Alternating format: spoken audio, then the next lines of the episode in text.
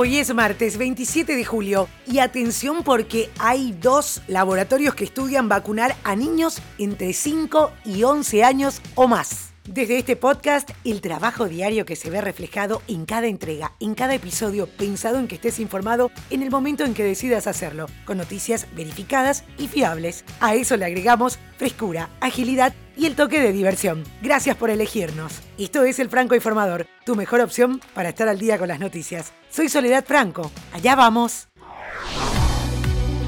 Las farmacéuticas Pfizer y Moderna están ampliando el tamaño de los estudios clínicos de sus vacunas contra el COVID-19 en niños de entre 5 y 11 años o más, a petición de los reguladores estadounidenses, con el objetivo de investigar efectos secundarios que son pocos comunes, entre ellos inflamación del corazón. La información se conoce poco después de que el presidente de Estados Unidos, Joe Biden, afirmara en un evento televisado que la aprobación de emergencia de las vacunas de COVID para niños se produciría pronto, aunque la Casa Blanca no dio una fecha específica.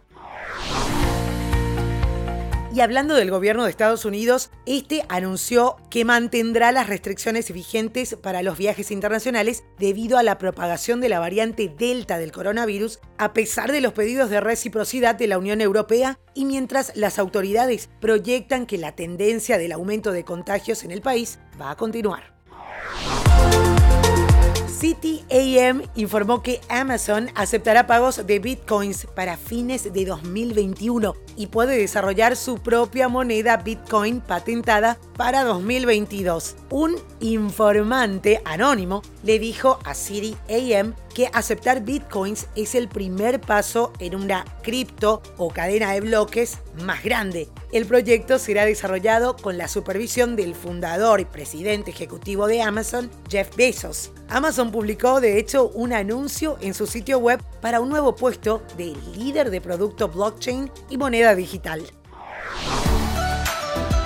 Y antes de continuar, hago una pequeña pausa para invitarte a formar parte de mi canal de Telegram, Podcasteando con Sole Franco. Si ya pensaste en crear tu propio podcast, ahí comparto noticias y recursos gratuitos sobre podcasting. En las notas del episodio te dejo el link o podés buscarlo directo en Telegram, Podcasteando con Sole Franco. Ahora sí, continuamos con noticias.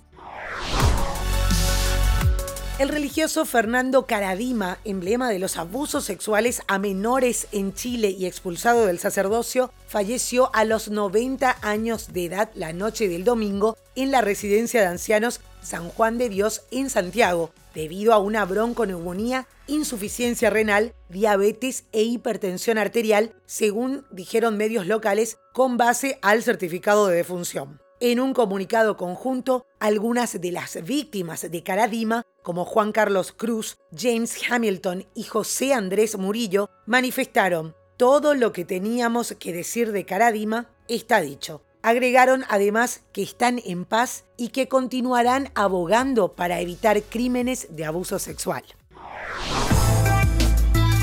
Los esports no reciben mucha prensa, pero es un mercado en alza con una mayor competencia y muchos protagonistas en juego. EA Sports dice que ahora llega a 230 millones de jugadores y está tratando de aumentar esa cifra a 500 millones en los próximos 5 años. La expansión involucra nuevos modelos de negocios, nuevas geografías y una oferta sostenida de contenido de juegos electrónicos para los jugadores durante todo el día. Parte del plan es vincular a los jugadores entre sí.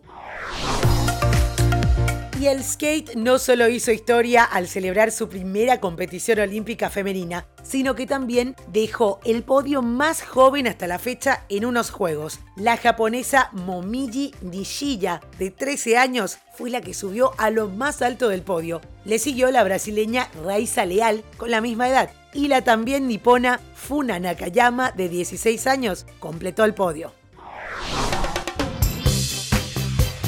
Los herederos de Prince siguen la misma tendencia y desde su muerte en 2016 no han dejado de publicar contenido inédito del artista. Este verano va a ver la luz Welcome to America, un disco que recoge una grabación desconocida en su bóveda de Paisley Park, un enorme complejo que mandó construir cerca de Minneapolis. Y mientras esperamos la publicación del disco completo, el 30 de julio, ya podemos escuchar un nuevo tema que va a contener. Se trata de Hot Summer.